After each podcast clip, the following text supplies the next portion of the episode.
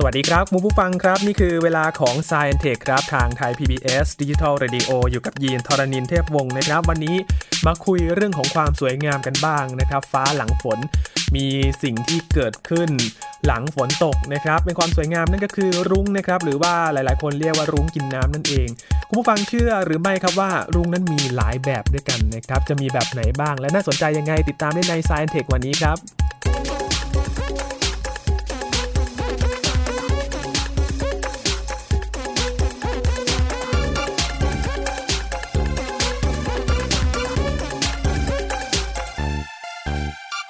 รุ้งสีสันสวยงามที่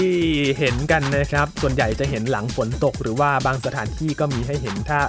มีน้ำตกอย่างนี้ก็อาจจะมีเห็นได้บ้างนะครับ คุณผู้ฟังอย่างที่ยินบอกไปว่า เชื่อหรือไม่ครับว่ารุ้งเนี่ยมีหลายแบบเหมือนกัน จะมีแบบไหนบ้างถามอาจารย์บัญชาธนบุญสมบัติเลยนะครับ สวัสดีครับอาจารย์ครับ สวัสดีครับยีนครับ สวัสดีครับท่านผู้ฟังครับ มีกี่แบบครับอาจารย์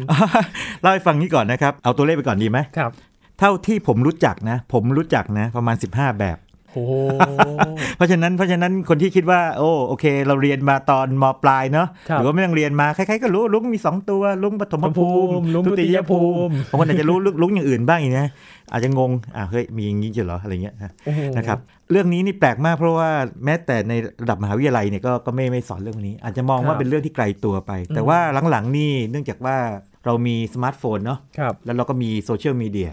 ดังนั้นเวลาใครก็ตามไปเจอปรากฏการณ์ที่มันแปลกๆออกไปที่ไม่ใช่ลุ้งไอ้สองตัวที่พูดถึงเมื่อกี้นี่นะฮะว่านี่มันคืออะไรอย่างนี้เป็นต้น บ้าไม่ใช่ลุงกินน้ำ เออใช่หรือหรือบางทีบางทีไปเจอบางอย่างที่คล้ายๆ รุ้ง ครั ค บ ล้ายๆรุ้งมากๆเลย แต่จริงๆไม่ใช่รุ้งก็ ครับ มี อืม อ่าแบบเหมือนรุ้งเลยคือถ้าไม่ไม่เล่าให้ฟังแบบนี้นะฮะ ครับ มันคือรุ้งนั่นแหละมันก็เหมือนรุ้งเปรียบแต่จริงไม่ใช่ มันเป็น อ่า ปรากฏการณ์อื่นนี้เป็นต้น น่าสนใจ ะครับ แต่ว่าคำที่คนไทยหลายคนเนี่ยคุ้นๆก็คือรุ้งกินน้ำนะครั รุ้งกิน อาจาย์ น้ำใช่ใช่ อืม รุ้งกินน้ำนี่มันก็จะบ่งบอกบางอย่างว่ามันต้องมีความชื้นในอากาศเนาะ ครับ มีหยดน้ำฝนอยู่ อืม นะเดี๋ยวจะมาเห็นว่าจริงๆแล้วไม่ต้องหยดน้ำฝนก็ได้นะครับอ่า อ๋อ รุ้งเกิดบนเมฆก็ได้ ครับ นะครับแล้วรุ้งไม่จำเป็นต้องมีเจ็ดสีก็ได้เหมือนกัน อ่า รุ้งสีอื่นก็มีนะครับ อย่างที่ยินบอกคุณผู้ฟังยินเคยเห็นในแถวน้ำตก อันนั้นน้ำตกนี่เป็นละอองหยดน้ำเนาะ ละอองหยดน้ำ นะครับ ครับ ดังนั้นเนี่ยมันก็จะคล้ายๆ กับเป็นก้ากึ่งระหว่างหยดน้ำฝน ครับ นะครับจริงๆก็คือใกล้เคียงข้อนทางหยดน้ำฝนมากกว่า อืม เราจะเป็นสีสวยใช่ไหม ครับ อย่างถ้าเกิดว่าใครไปเชียงใหม่นี่น้ำตกที่ขึ้นชื่อมากอย่างน้ำตกวชิรทาน อ่า อันนี้ก็จะสวยมากนะฮะ นั่นแหละ ใคร เห็น ไป เห็น จะ ลุงได้ สว ชั ย ดเล สวย ยมากงามมากและอีกหลายที่นะครับ ครับ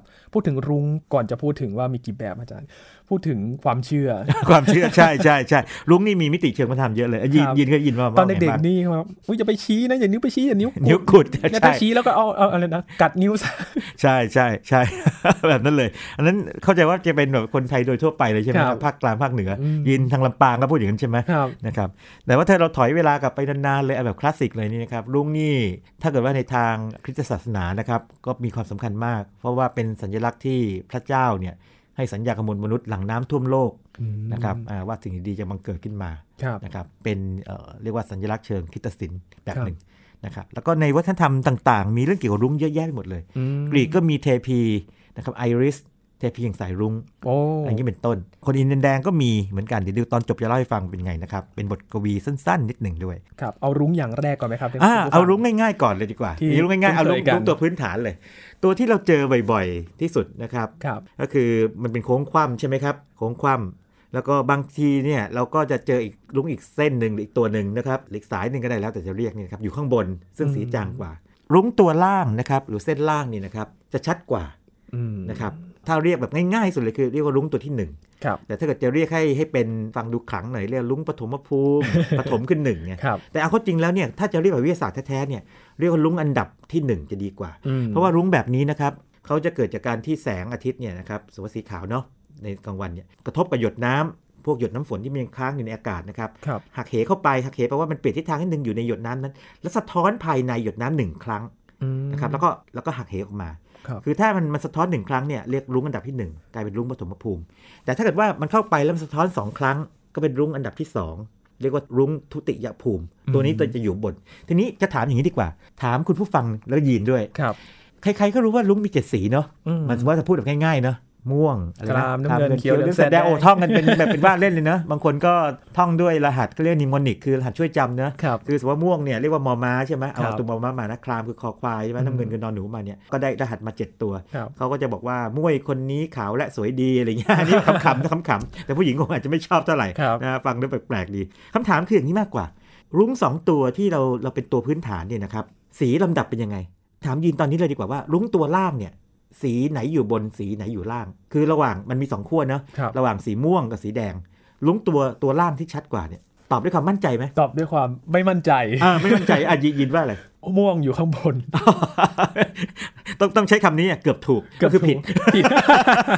ยินครับ ไม่ จริงๆ มั่นใจเลย ยังเอางี้เอาง่ายๆเลยนะฮะ คือถ้าถามคนทั่วไปนี่อาจจะเอ้ยอึ้งนิดหนึ่งเหมือนกัน ครั นะ บ คือใครก็ท่องสีรุ้งได้แต่คไม่รับ ไม่รู้ลำดับเป็นไง ใช่ ทีนี้ถ้าเกิดว่าเราสอนแบบวิทยาศาสตร์ตรงๆเนี่ยนะฮะ ครับ ก็จะบอกว่ารุ้งตัวล่างนี่นะครับเอ่อสีแดงอยู่บน อ่า สีม่วงก็ต้องอยู่ล่าง ครับ รุ้งตัวบน สีแดงอยู่ล่าง สีม่วงอยู่บน ถ้าท่องแบบนี้เนี่ยอาจจะสับสนได้ไง ครับ แต่มันมีเพื่อนคนหนึ่งนะฮะที่อคุณซูซานเนี่ยเป็นเพื่อนผมนะคนไทยนะฮะเขาเคยพูดง่ายๆมากเลยนะเขาบอกเขาพูดแบบง่ายมากนะเขาบอกว่าโอ้ยทำไมจำไม่ซับซ้อนกันจำง่ายๆว่ารุ้งสองตัวหันสีแดงเข้าหากัน อ๋อ ยีลองคิดใหม่นะคราวนี้รุ้งสองตัวนะเป็นโค้งนะ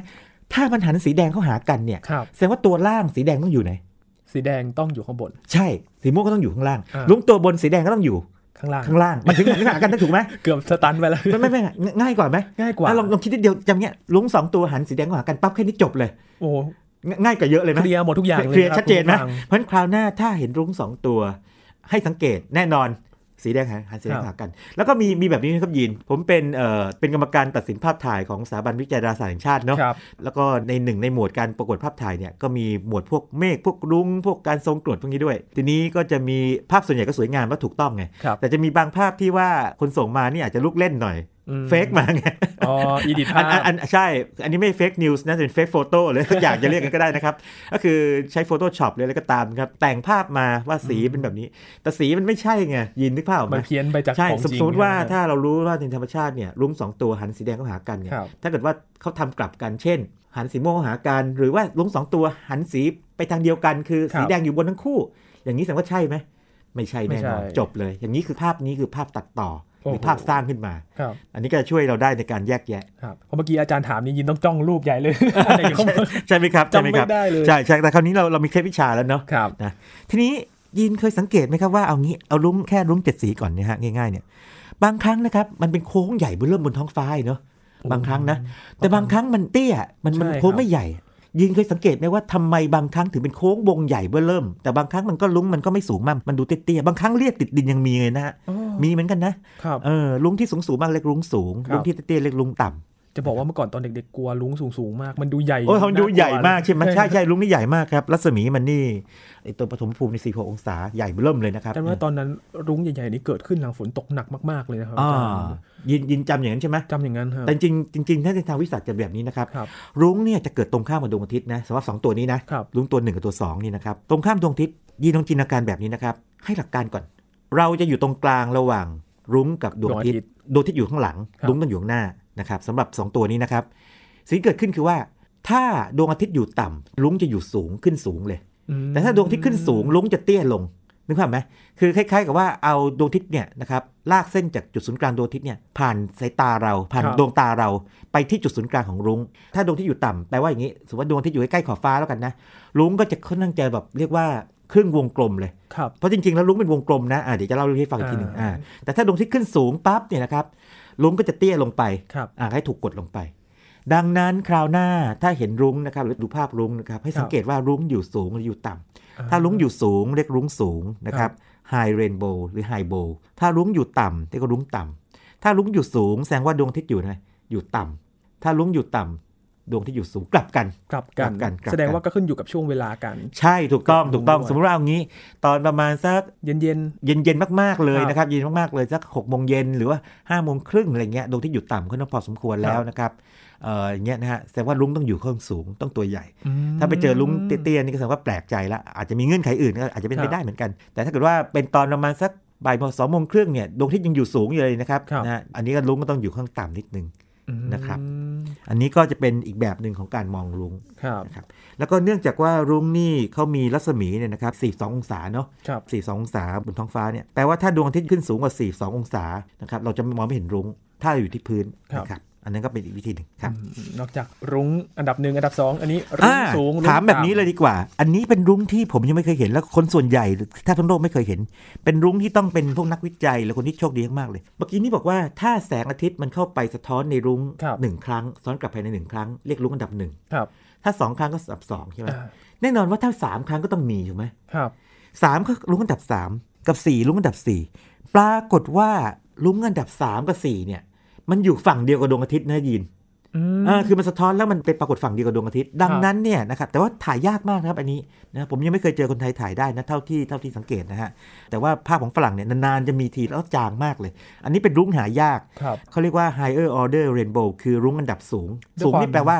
อันดับที่มันสูงกว่าตั้งแต่สามขึ้นไปคือสะท้อนข้างในมากกว่าตั้งแต่สามสี่ ครับ ห้าขึ้นไป ด้วยความ นะครับ ที่มันจางมากๆเลยไม่เห็นหรือเปล่า จางมากคือไม่เห็นใช่ส่วนหนึ่ง แต่อีกส่วนหนึ่งคือการที่ฝั่งดวงอาทิตย์เนี่ยแสงมันจ้า ครับ ก็เลยมองยาก อืม แล้วก็คนก็จะงงๆอยู่นะครับ ครับ อันนี้เป็นลุงหายากนะครับ โอ้ นะมาก ๆด้วยนะ ถ้าคุณผู้ฟังเจอถ่ายภาพมาฝากกันได้นะครับ ได้อ่ะมีอีกนะมีอีกยิน ยินเคยเห็นรุ้งที่มันไม่ใช่สีรุ้งเจ็ดสีไหม ไม่เคยบ คราวหน้าลองสังเกตแบบนี้นะครับ ถามยินนี้ดีกว่า ท้องฟ้าตอนเช้าๆเย็นๆเนี่ยท้องฟ้าเป็นสีอะไร หรือดวงอาทิตย์เป็นสีอะไรอย่างเงี้ยดวงอา ท้อ ทิตย์ ง ก็ได้ ฟ้ามันจะแบบสีเหลือง เหลืองๆส้มๆใช่ไหม ครับ ยินครับ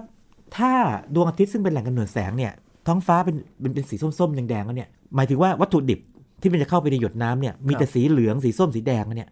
ลุงมันจะมีสีอื่นไม่ได้นะฮะ อืม ลุงมันก็จะมีแค่สีแดงสีเหลืองสีส้ม ลองสังเกตนะครับคราวหน้าถ้า อ๋อ เกิดว่าตอนที่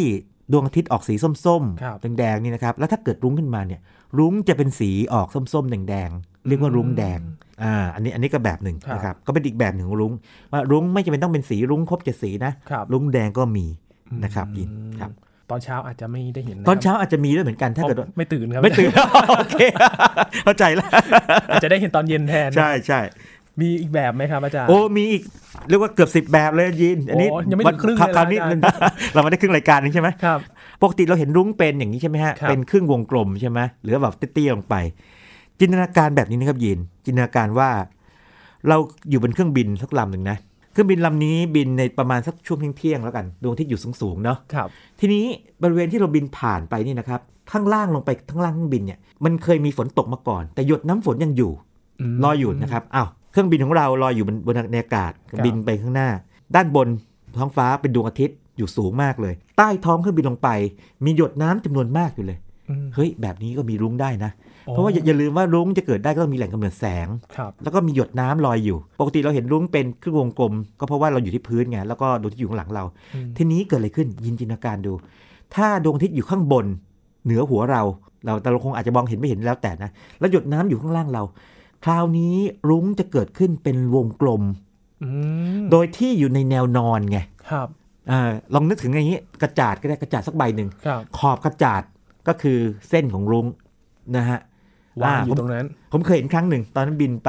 บุรีรัมย์จำได้แม่นมากเอ้ยนี่ไงที่อยู่ในตำรา เป๊ะเลย โอ้ อาตอนนั้นก็สรุปได้เลยว่าอย่างนี้ตอนนั้นบินไปตอนช่วงเที่ยง ครับ ๆนะฮะนี่ไงเป็นเพราะว่าโดยที่อยู่อยู่สูงแล้วก็ข้างล่างฝนเพิ่งตกไม่นานนะครับรุ้งเป็นวงกลมอยู่ในแนวนอน เรียกว่ารุ้งในแนวระดับ horizontal rainbow ครับ คราวหน้าใครขึ้นเครื่องบินนะครับ ลองหาโอกาสมองๆนิดนึงโอกาสเจอยากหน่อยเหมือนกัน แต่ว่าไม่ใช่ว่าไม่เจอเพราะผมเคยเห็นคนเจอเนี่ยอย่างน้อยผมคนหนึ่งแล้วก็เพื่อนเพื่อนอีกสองคนนะครับที่อยู่ในอยู่ในชมรมคนรักบนเมฆ ครับ ที่ผมไปสร้างไว้ใน Facebook เนี่ยนะครับเคยเห็นแล้วนะครับ อืม เพราะฉะนั้นว่าใช่ว่าจะไม่เห็นเลยเนี่ยไม่ไม่มีมีมีอย่างน้อยมีสามคนละนะครับ โอ้ คนไทย รอดูกันนะครับ ถ้าใครขึ้นเครื่องบิน ใช่ใช่ มีแบบไหนไหมครับอาจาร แบบ ย์ อื่นเมื่อกี้นี้บอกรุ้งเป็นวงกลมตามแนวนอนได้เนาะ ครับ ถ้าเราโชคดีนะครับ เราขึ้นที่สูงมากๆนะครับ เช่นขึ้นภูเขาหรือว่าขึ้นบนเครื่องบิน เราอาจจะเห็นรุ้งวงกลมเต็มวงเลยนะครับลอยอยู่ข้างหน้า ผมเคยเห็นครั้งหนึ่งแล้วถ่ายคลิปไว้ด้วย ครับ เดี๋ยวยังไงเนี่ยไม่แน่ใจว่าในวิทยุไทย PBS สามารถที่จะฝากลิงก์ของ YouTube ได้หรือเปล่านะครับ ได้เลยครับ ถ้าถ้าได้นะจะเอาลิงก์มาฝากแล้วถ้า ครั เกิ บ ดว่าฟังอันนี้จบนะครับลองคลิกเข้าไปดูไอ้ลิงก์นี้นะฮะจะเห็นรุ้งวงกลมเต็มๆเลย ครับ แล้วก็เป็นรุ้งแดงด้วยนะครับ ตอนนั้น โอ้ บินออกจากภูเก็ตโชคดีมากแบบตื่นเต้นมาก ฝรั่งก็ถ่ายได้เหมือนกันนะครับเอ่อบางคนก็เป็นแบบช่างกล้องมืออาชีพไงกล้องโปรงไงฮะเลนส์วายต่างๆนะครับ โอ้จับได้ชัดเลย ใช่บางคนก็ใช้วิธีอย่างนี้เลยสมัยใหม่คือใช้โดรนเลย ครับ อ่าเขารู้ว่าตรงนี้เป็นน้ำตกเนาะโดรนที่อยู่ตรงนี้เขาเอาโดรนขึ้นไปบินเลยนะครับ อืม นั่นนั่นก็เป็นรุ้งวงกลม รุ้งวงกลม ครับ มีทั้งเครื่องวงกลมแล้วก็วงกลมนะครั ครับใช่ ถ้ามันเกิดช่วงแบบมืดๆจะมีไหมครับอาจาร มืย์ดมืดๆอ่า น่าสนใจมากมืดมืดๆนี่ไม่มีแสงอาทิตย์เนอะ ครับ แต่อย่าลืมว่าลุงต้องมีแหล่งกำเนิดแสงใช่ไหม ถ้าเป็นแสงจันทร์ล่ะ ได้เหมือนกัน ได้ แต่ว่า เหรอครับ รุ้งรุ้งจะจางๆไงเรียกรุ้งจันทรา อื นะครับมูนโบนะครับฝรั่งจะไม่เรียกมูนเรนโบด้วยซ้ำไปนะครับเขาจะรวบคำไปเลย จริง ๆ มันเรียกได้นะมูนเรนโบก็เรียกได้ Moon แต่ว่า Bow เรียกมูนโบมันฟังแล้วมันมันคลาสสิกกว่าไง มันสั้นกว่า รุ้งรุ้งจันทรา นะครับ อันนี้มักจะเกิดในคืนวันเพ็ญ ครับ ก็เป็นรุ้งที่น่าสนใจมาก มี ๆ เรามาได้เกินครึ่งทางนิดหน่อยอ่ายังมีอีกนิดหน่อยเอาไหม เพิ่งครึ่งทางเองเหรอครับอาจารย์ ใช่ใช่ โอ้โหแสดงว่าเยรู้สึ อะมากเลย เยอะครับเห็นไหมยินเมื่อกี้ไล่มาลุงเบอร์หนึ่งเบอร์สองใช่ไหม ครับ คุณเคยดีเบอร์สามเบอร์สี่อยู่ฝั่งดวงอาทิตย์ใช่ไหม สูง ฮะ รุ่งต่ำ อ่าใช่ลุงสูงลุงต่ำลุงแดงใช่ไหมลุงแนวระดับลุงวงกลม ลุง ครับ จันทรา โอ้ นะค แป รับ ดแบบแล้วนะ อ่า ผ่านมา อันนี้คนฟังอาจจะก็ไม่เห็นจะแตกต่าง มันก็เป็นแบบลุงเพียงแต่ว่าสีมันเปลี่ยนหรือมันเห็นแค่แบบวงกลมวงอะไรใช่ไหมเดี๋ยวมาฟังลุงต่อไปนี้ ครับ นะครับยีนครับจะเกิดอะไรขึ้นถ้าลุงไม่ได้เกิดจากหยดน้ำฝน แต่เกิดจากหยดน้ำในเมฆหรือในหมอก อืม อ่าคราวนี้สนุกเลย ครับ ให้ยีนลองทายเล่นก่อนดีกว่า ระหว่างหยดน้ำฝนนะครับที่ตกลงมาเนี่ยกับหยดน้ำในเมฆในหมอกเนี่ยอันไหนน่าจะใหญ่เนี่ยน่าจะเล็กกว่ากัน ลุง ถ้า มันหมายถึงว่าหยดน้ำขนาดหยด หยด น้ำ น้ำ ขนาดหยดน้ำถ้ามันจะตกเป็นฝนได้แสดงว่าหยดน้ำมันต้องทำไม ต้องใหญ่ มันต้องหนักใช่ไหม ครับ มันต้องหนักเอางี้ก่อนหนักก่อนหนักแสดงว่าต้องใหญ่ก็ตกลงมา อื แต่ถ้ามันเป็นแบบหยดน้ำที่อยู่ในเมฆมันต้องลอยได้ใช่ไหม ครับ หยดน้ำก็ควรจะเล็ก เป็นละออง จำง่ายๆก็ได้นะครับอ่าหยดน้ำในเมฆในหมอกนี่เล็กกว่าแน่นอน ครับ เล็กกว่าเยอะเลยนะครับเล็กเล็กกว่าหยดน้ำน้ำฝนเยอะเลย สิ่งที่เกิดขึ้นคืออะไรมายิน น่าสนใจมาก หากหยดน้ำในเมฆในหมอก เป็นตัวที่ทำให้แสงหักเหแล้วก็แล้วสะท้อนออกมามาหาตาเราเนี่ยรุ้งที่เกิดขึ้นจะกลายเป็นรุ้งสีขาวๆนวล อืม ๆเรียกว่ารุ้งเผือก โอ้ หายไปเลยสีต่างเจ็ดสี หรือยังเหลืออยู่บ้างก็น้อยมาก ครับ จินตนาการแบบนี้ครับยีนลุงเผือกนี่ต้องเห็นภาพถึงจะชอบ ครับ นะครับคนที่แบบว่ากินตนาการที่ลุงเผือกเป็นไงเนี่ยลองคิดถึงสีของนมนะฮะ อืม สีขุ่นๆนม ครับ ๆแต่จะนวลๆกว่านั้น แล้วแบบลุงทั้งเส้นเนี่ยจะเป็นสีขาวๆนวลๆแบบนั้น โอ้ นะ ทีนี้สำหรับคนที่สงสัยเนะอธิบายง่ายๆไปอย่างนี้ เวลาพูดว่ารุ้งมีเจ็ดสีเนี่ยเป็นอย่างนี้นะครับเราคิดถึงม่วงเนาะคลามน้ำเงินเขียวเหลืองแสดแดงม่วงก็จะมีความกว้างอยู่ช่วงหนึ่งถูกไหม ครับ คลามก็มีความกว้างอยู่ช่วงหนึ่ง ทีนี้ถ้าหยดน้ำจากน้ำฝนนะครับถูกบีบให้เล็กลง หรือว่ามันมีขนาดเล็กลงกลายเป็นหยดน้ำในในเมฆในหมอกนะครับสิ่งที่เกิดขึ้นคือว่าขณะที่หยดน้ำเล็กลงเนี่ยนะครับความกว้างของแต่ละแถบสีย่อยๆ คือไอ้เจ็ดสีที่ว่าเนี่ยม่วงคลามน้ำเงินเขียวเหลืองแสดแดงเนี่ยมันจะกว้างขึ้น อันนี้เป็นกฎเกณฑ์ทางฟิสิกส์ อืม ทางกายภาพนะครับสิ่งที่เกิดขึ้นคือว่าถ้าหยดน้ำมันเล็กขนาดเออประมาณสักหยดน้ำในเมฆในหมอกปั๊บเนี่ยมันจะกว้างจนกระทั่งเรียกว่าอย่างนี้ ม่วงกว้างขึ้น คลามกว้างขึ้นกว้างขึ้นกว้างทุกอย่างกว้างขึ้นหมดเลยเจ็ดสีกว้างขึ้นหมดเลยจนกลับมาทับซ้อนกันใหม่ ทีนี้เกิดอะไรขึ้นเมื่อเจ็ดสีกลับมาทับซ้อนกันใหม่ ก็กลายเป็นสี ขาว ขาวเหมือนเดิม อ่า อ่า นี่ไง รุ้งเผือกเกิดขึ้น เพราะว่าแถบสีแต่ละแถบพูดง่ายๆคืออย่างนี้มันกว้างขึ้นจนมันมาทับซ้อนกันเกิดการรุ้งเผือกขึ้นมา คราวหน้าถ้าขึ้นเครื่องบินหรือไปเที่ยวทะเลหมอกนะครับ ลองให้ดวงอาทิตย์อยู่ข้างหลังเรา แล้วก็มองไปข้างหน้า โชคดีอาจจะเห็นรุ้งเผือกอยู่ข้างหน้า อืม นะครับแล้วก็ตรงจุดศูนย์กลางรุ้งเผือกเรียกว่าบอกให้นิดนึงแล้วกันนะฮะมันจะมีปรากฏการณ์อีกอันหนึ่งซึ่งน่าทึ่งกว่ารุ้งเผือกหรือมันไม่น้อยกว่ารุ้งเผือกอีกมันจะมีเงาบางอย่างเช่นถ้าขึ้นเครื่องบินก็เป็นเงาเครื่องบินเนอะ ครับ ถ้าขึ้นไปเที่ยวภูเขาดูทะเลหมอกก็เป็นเงาของเราเองเงาศีรษะเราเองเนี่ยแล้วรอบๆเงานี้นะครับจะมีวงแสงสีรุ้งเล็กๆ ซึ่งไม่ใช่รุ้งนะ แต่เรียกว่ากอรี่อยู่ อืม นะครับ G L O R Y อ่าเรื่องกอรี่นี่พอดีพูดทางวิทยุเนี่ยอาจจะไม่เห็นภาพอาจจะไม่สนุก แต่ว่าถ้าใครสนใจเนี่ยนะฮะตอนนี้อาจจะลองเปิดมือถือดูถ้าทำได้นะครับ หาคำว่า G L O R Y แล้วก็เขียนคำว่าก ล่อง เอ่ นี้ อหรือว่า light อะไรลงไปก็ได้นะครับ ให้มันเกี่ยวเรื่องปรากฏการณ์ทางแสง ครับ นะครับมันจะมีขึ้นมานะ อืม เพราะฉะนั้นเรามีรุ้งเผือกอีกแบบหนึ่งละ ครับ ซึ่งถ้าเกิดบนเมฆเรียกว่ารุ้งเมฆคลาวโบ ถ้าเกิดบนหมอกเรียกว่ารุ้งหมอก ครับ นะครับฟอกโบ เป็นรุ้งที่เห็นเป็นขาว ใช่ใช่ ทีนี้มันมีจุดตรงกลางอีกตรงนี้ครับยีนคนถามว่าแล้วตรงกลางล่ะ หมายถึงว่าถ้ามันไม่ใช่ขนาดหยดน้ำไม่ใช่เท่ากับหยดน้ำฝน กับเรียกว่าไม่ใหญ่เหมือนหยดน้ำฝน แล้วไม่เล็กเหมือนกับหยดน้ำในเมฆในหมอก ๆครับ ถ้ามันอยู่ตรงกลางๆนะครับ สิ่งที่เกิดขึ้นคือว่ามันจะมีลุ้งอีกตัวหนึ่งโผล่ขึ้นมา อย่างนี้ครับยิน จินตนาการว่าเรามีลุ้งตัวที่หนึ่งนะปฐมภูมินะครับซึ่งสีแดงอยู่ไหนนะ อยู่บนอยู่ล่างนะลุ้งตัวแรก อ่าอยู่บน อยู่บน จำได้แม่นละสีม่วงอยู่ล่างใช่ไหม ครับ ลุ้งตัวที่สามเนี่ยด้านล่างของใต้สีม่วงเนี่ยจะเป็นริ้วๆย่อยๆซ้อนๆกันอยู่ อืม อ่าเรียกว่าลุงซูเปอร์นิวเมอรี่ผมชอบเรียกง่ายๆว่าซูเปอร์ลุงแต่จริงๆ ไม่มีใครเรียกแบบนี้นะ ครับ เรียกว่าลุงซ้อนหลายชั้นก็ได้สแต็กเกอร์เรนโบว์แล้วก็สวยงามมากเลยยิน คือถ้าใครได้เห็นเนี่ยจะประทับใจเลยว่า เฮ้ยทำไมบนลุงอันนี้แปลกมากเลย ตัวมันอ้วน อ้วนไม่พอนะ ยังสว่างและสีสดกว่าปกติ ครับ อ่าถ้าเห็นรุ้งตัวที่หนึ่งเนี่ยอ้วนมากๆหนาๆเลยนะครับ แล้วก็สว่างมากๆ แล้วก็ด้านล่างคือหมายถึงว่าด้านฝั่งสีม่วงเนี่ยมันเป็นริ้วย่อยๆๆๆลงมานี่นะครับแสดงว่าคุณกำลังเห็นรุ้งตัวที่สาม อ่าไม่ใช่ลุงสีสันลุงอีกตัวหนึ่งนะครับ อ่า เรียกว่าลุงซูเปอร์นิวเมอรรี่เข้าแล้วนะครับอันนี้เป็นความมหัศจรรย์ธรรมชาติ แล้วก็นิดนึงคือในเมื่อมีซูเปอร์นิวเมอรรี่ของลุงปฐมภูมิได้ใช่ไหม ครับ ตัวล่างได้ ลุงตัวบนก็มีได้เหมือนกัน อ๋อ นะครับอ่าอันนี้ก็เป็นอีกแบบหนึ่งนะครับ ครับ ยังมีอีก มีอีก แบบ 3ามสี่ นะ แบบเอาให้จบไปเลยนะ ครับ เอาเลยครับอาจา อ่าร ย์ เอย่างนี้นะครับคราวนี้จินตนาการแบบนี้นะครับ ทุกคนรู้จักฝาแฝดอินจันเนาะ ครับ ฝาแฝดอินจันนี่เป็นฝาแฝดที่แตกต่างจากฝาแฝดทั่วไปยังไง คือติดกัน ตัวติดกัน ท้องติด ตัวติดกันใช่ไหมตัวติดกันคือฝาแฝดทั่วไปเนี่ยเท่าที่เรารู้จักเนี่ยตัวจะแยกกันเนาะ ครับ นะครับจะแยกกัน อยู่ เป็นอย่างหน้าตาคล้าย ๆ กันบางทีแยกยากมากเลย ครับ บางทีก็แยกได้นะครับแต่ว่ากรณีฝาแฝดอินจันทร์ตัวติดกันทีนี้จะบอกว่ามีรุ้งบางอย่างเป็นแบบนี้ครับยีนจินตนาการว่ารุ้งปฐมภูมินี่นะครับเส้นเดียวนี่นะครับแต่คราวนี้มันอย่างนี้ครับที่ปลายสองข้างทางซ้ายทางขวาเขาเนี่ยยังติดกันอยู่ อืม แต่ตรงกลางเนี่ยแยกเป็น 2 เส้น สมมติว่าฝั่งขวานะครับติดกันอยู่ แยกเป็น 2 เส้นแล้วก็วิ่งไปตามโค้งแยกแยกเป็นสองเส้น แล้วกลับมารวมกันทางฝั่งซ้ายอีก อืม อ่าลุ้งแตกเป็น 2 เส้นอย่างนี้ อย่างนี้เรียกว่าลุ้งแฝดสอง โอ้ ทวินโบทวินเรนโบทีนี้ทวินเรนโบนี่เป็นที่รู้จักกันมานานแล้ว แล้วก็เอ่อเรียกว่านักวิจัยทางโดยเฉพาะทางโลกตะวันตกเนอะหรือแม้ญี่ปุ่นอะไรก็ตามเนี่ยก็รู้จักกัน ครับ ก็มีข้อมูลจำนวนหนึ่ง ผมเองยังไม่เคยเห็นด้วยตาตัวเองนะ แต่เห็นภาพของเพื่อนเนี่ยจำนวนหนึ่งเลยนะครับสวยๆเลย แต่ที่น่าทึ่งคือเลยไม่ยินยินลองเดาสิครับ ถ้ามีรุ้งแฝดสองได้ จะมีรุ้งแฝดอื่นได้อีกไหม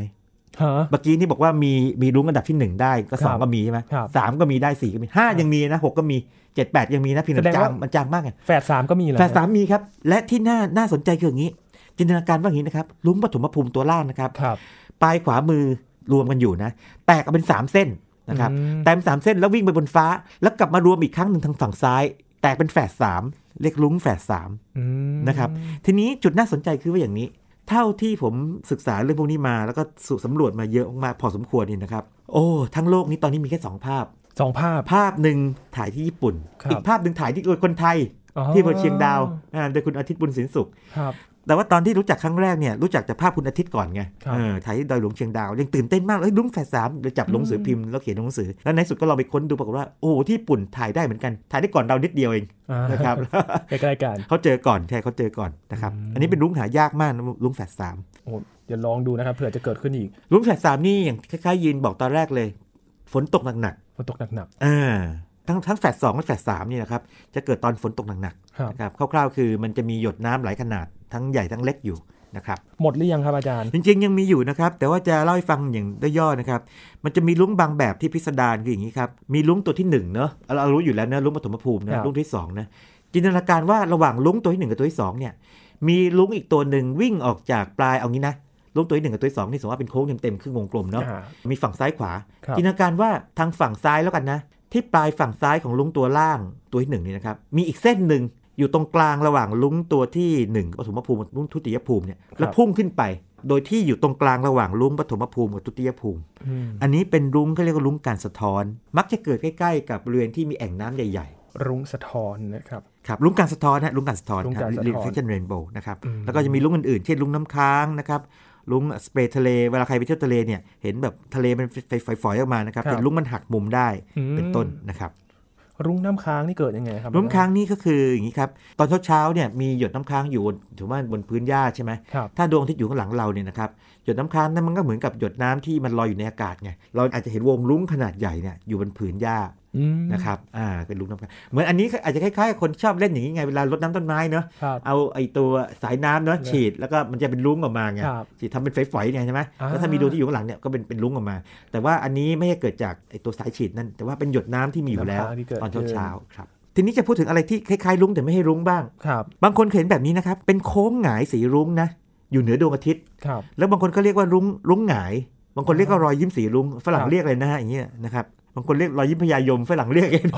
จริงๆแล้วเนี่ยถ้าเห็นโค้งหงายนะฮะคือโค้งหงายนี่ก็พองงอาจจะงงๆอยู่นะรุ้งมันต้องโค้งคว่ำเนี่ยส่วนใหญ่ใช่ไหมแล้วเป็นสีรุ้งด้วยนะสีรุ้งชัดๆเลยนะครับ อืม อันนี้เป็นการทรงกรดแบบหนึ่ง ครับ เรียกว่า CZA นะครับหรือ CCA นะครับ Circumcinital Arc อันนี้เป็นเรื่องละเอียดอ่อนนิดหนึ่ง หรือบางทีเราเห็นแบบนี้ เป็นแถบสีลุ้งแนวนอนนะครับ ด้านบนจะสีแดง ด้านล่างออกสีออกเขียวๆ ม่วงๆ หน่อยนะครับ แล้วดวงที่อยู่ข้างบน อันนี้ก็ไม่ใช่รุ้งเหมือนกัน แต่เป็นการทรงกรดอีกแบบหนึ่งแล้วก็ CHA ครับ Circumhorizon Arc นะครับเป็นต้น แล้วก็มีบางแบบอย่างเช่น ตัวนี้เกิดบ่อยนะครับ คือเรามีดวงอาทิตย์อยู่ตรงกลางเนาะสองข้างนี่นะครับจะมีแถบแสง แล้วก็มันจะเป็นสีออกคล้ายๆรุ้งแต่ไม่ครบรุ้งไม่ไม่ไม่ครบสีรุ้งนะ จะเป็นสีเหลืองๆแล้วก็มีสีแดงๆเห็นชัดๆอยู่นะครับ อืม มักจะเป็นแบบนี้นะครับอย่างนี้เรียกว่าซันด็อกเป็นปรากฏการณ์ทรงกรดอีกแบบหนึงเหมือนกัน แล้วก็มีการทรงกรดบางแบบนะครับที่คล้ายรุ้งมากๆเลยเรียกอินฟราเรดเทลอาร์คือโค้งเหมือนรุ้งเลย ครับ แต่ว่าทรงกรดนี้อยู่ฝั่งเดียวกับดวงอาทิตย์ แล้วก็สีชัดมาก เรียกว่าชัดพอสมควรเลย แล้วถ้าเรามองแค่เส้นทรงกรดนี้เนี่ยจะคิดว่าเป็นรุง้ง ครับ เพราะรูปร่างเหมือนกันเลย อืม นะครับ แต่ว่าผมเคยเจอภาพภาพหนึ่งซึ่งคุณนิพัฒน์พรเพ็งแก้วเนอะซึ่งเป็นนักเขียนสารคดีเธอไปเที่ยวที่ไต้หวันแล้วเธอถ่ายภาพนี้มาแล้วเธอบอกผมเลยเธอช่างสังเกตบอกว่าสีเหมือนรุ้งแต่ต้องไม่ใช่รุ้งแน่ๆไม่ใช่รุ้งแน่ๆถามว่าทำไมบอกว่ามันอยู่ฝั่งเดียวดวงอาทิตย์เราบอกโอ้โอเค ผมเลยขอวันเวลาสถานที่มาคำนวณดูพบว่าเป็นการทรงกรดอีกแบบหนึ่ง นะครับซึ่งคล้ายรุ้งมากๆนะครัคบรับ ดังนั้นเวลาเห็นพวกแถบสีรุ้งบนท้องฟ้าเนี่ยนะครับบางทีก็เป็นรุ้ง บางทีเป็นรุ้งแบบพิเศษ บางทีไม่ใช่รุ้ง แต่เป็นการทรงกรดหรืออาจจะเป็นแบบอื่นนะครับ ครับ อาจารย์ครับมีคำถามที่น่าจะสงสัยหลายคนเหมือนกัน ว่าทำได้เลย ไมรุ้งถึงเป็นครึ่งวงกลม โอ้คืออย่างนี้ครับยินจริง ๆ แล้วเนี่ยในทางวิทยาศาสตร์เนี่ยรุ้งเต็มๆตัวเต็มๆเนี่ยเป็นวงกลม อืม ถ้าเราขึ้นไปอยู่ที่สูงมากๆอย่างเช่นเมื่อกี้ที่บอกขึ้นบนเครื่องบินใช่ไหม ครับ ตัวที่อยู่ข้างหลังเราเนี่ยรุ้งจะเป็นวงกลมเต็มๆเลยนะครับ ครับ ทีนี้คำที่บายง่ายๆคืออย่างนี้ครับยิน ถ้าเราอยู่ที่พื้นดิน ดวงอาทิตย์อยู่ข้างหลังเรา ครับ นะครับสิ่งที่เกิดขึ้นคือว่าลุ้งนี่จริงๆเป็นวงกลม แต่ขอบฟ้ามันบังอยู่ไง อืม อ่าอันนี้เป็นการพูดแบบง่ายๆนะจริงๆ ต้องลากเส้นรังสีของแสงอะไรเงี้ยมันจะเข้าใจได้ ขอบฟ้าบังอยู่ ครับ พูดง่ายๆคือขอบฟ้าบังครึ่งล่างของรุ้งอยู่ ครับ เราเลยเห็นรุ้งเป็นแค่วงกลมข้างบน ดังนั้นถ้าเกิดเราอยากเห็นข้างล่างให้มากขึ้นเราก็ต้องขึ้นที่ไหน ที่สูง ที่สูงใช่อย่างที่บอกยิ่งขึ้นสูงเท่าไหร่เช่นภูเขาอะไรต่างๆ เราจะเห็นรุ้งส่วนล่างมากขึ้นเรื่อย ครับ ๆอาจจะไม่ครบวงก็ได้แต่ถ้าขึ้นสูงมากๆครบวงเลย อืม อันนี้ก็ตอบคำถามของของยีนแล้วก็คอีรั ก บ หลายคนที่สงสัยว่าทำไมลุ้งเป็นครึ่งวงกลมใช่ไหมครับ ใช่ครับ ต้องตอบว่าจริงๆแล้วลุ้งเป็นวงกลม ครับ แต่การที่เราไม่เห็นเพราะว่าเราถูกอะไรบางอย่างบังอยู่ โดยเฉพาะขอบฟ้านะครับ อ่าไขคำตอบกันแล้วนะครับ และทำให้เรารู้ว่าเนี่ย รุ้งเนี่ย มันมีหลายแบบเหลือเกิน เยอะมากนะครับ เยอะมากจะบอกว่าธรรมชาติมีความพิสดารหลากหลายมาก แล้วก็ผมเองเมื่อกี้บอกว่าเท่าที่ผมรู้ใช่ไหมผมใช้คำนี้ 15 แบบ ครับ แปลว่าอะไรรู้ไหมครับ แปลว่าในอนาคตใครไม่รู้อาจจะเจอแบบใหม่ๆขึ้นมาอีก อาจจะไปถึง 20 ก็ได้ ใช่เพราะว่าทุกครั้งที่ผมบอกว่าเจอรู้จักเท่านี้เมื่อไหร่ปั๊บเนี่ยอีกไม่นานนี่ผมมักจะเจอแบบอ้าวมีใหม่อีกแล้วเหรอนะครับ ครับ อยู่เสมอเลยนะครับ ช่วงแบบนี้ถ้าคุณผู้ฟังเจอรุ้งนะครับถ่ายภาพมาแล้วส่งมาบอกเรากันได้ แล้วเผื่อเราจะมารวบรวมกันใหม่แล้วว่า มันมีแบบไหนอีกนอกจากนี้อีกหรือไม่ ใช่ครับ นะ ใช่ วันนี้ขอบคุณอาจารย์ประชามากๆ ยินดี เละ มากครับ นี่คือ Science Tech ประจำวันนี้ครับคุณผู้ฟังติดตามรายการย้อนหลังก็ได้ที่ www.thaipbsradio.com นะครับช่วงนี้ยีนทรณินเทพวงศ์พร้อมกับอาจารย์บัญชาธนบุญสมบัติลาคุณผู้ฟังไปก่อนนะครับ สวัสดีครับ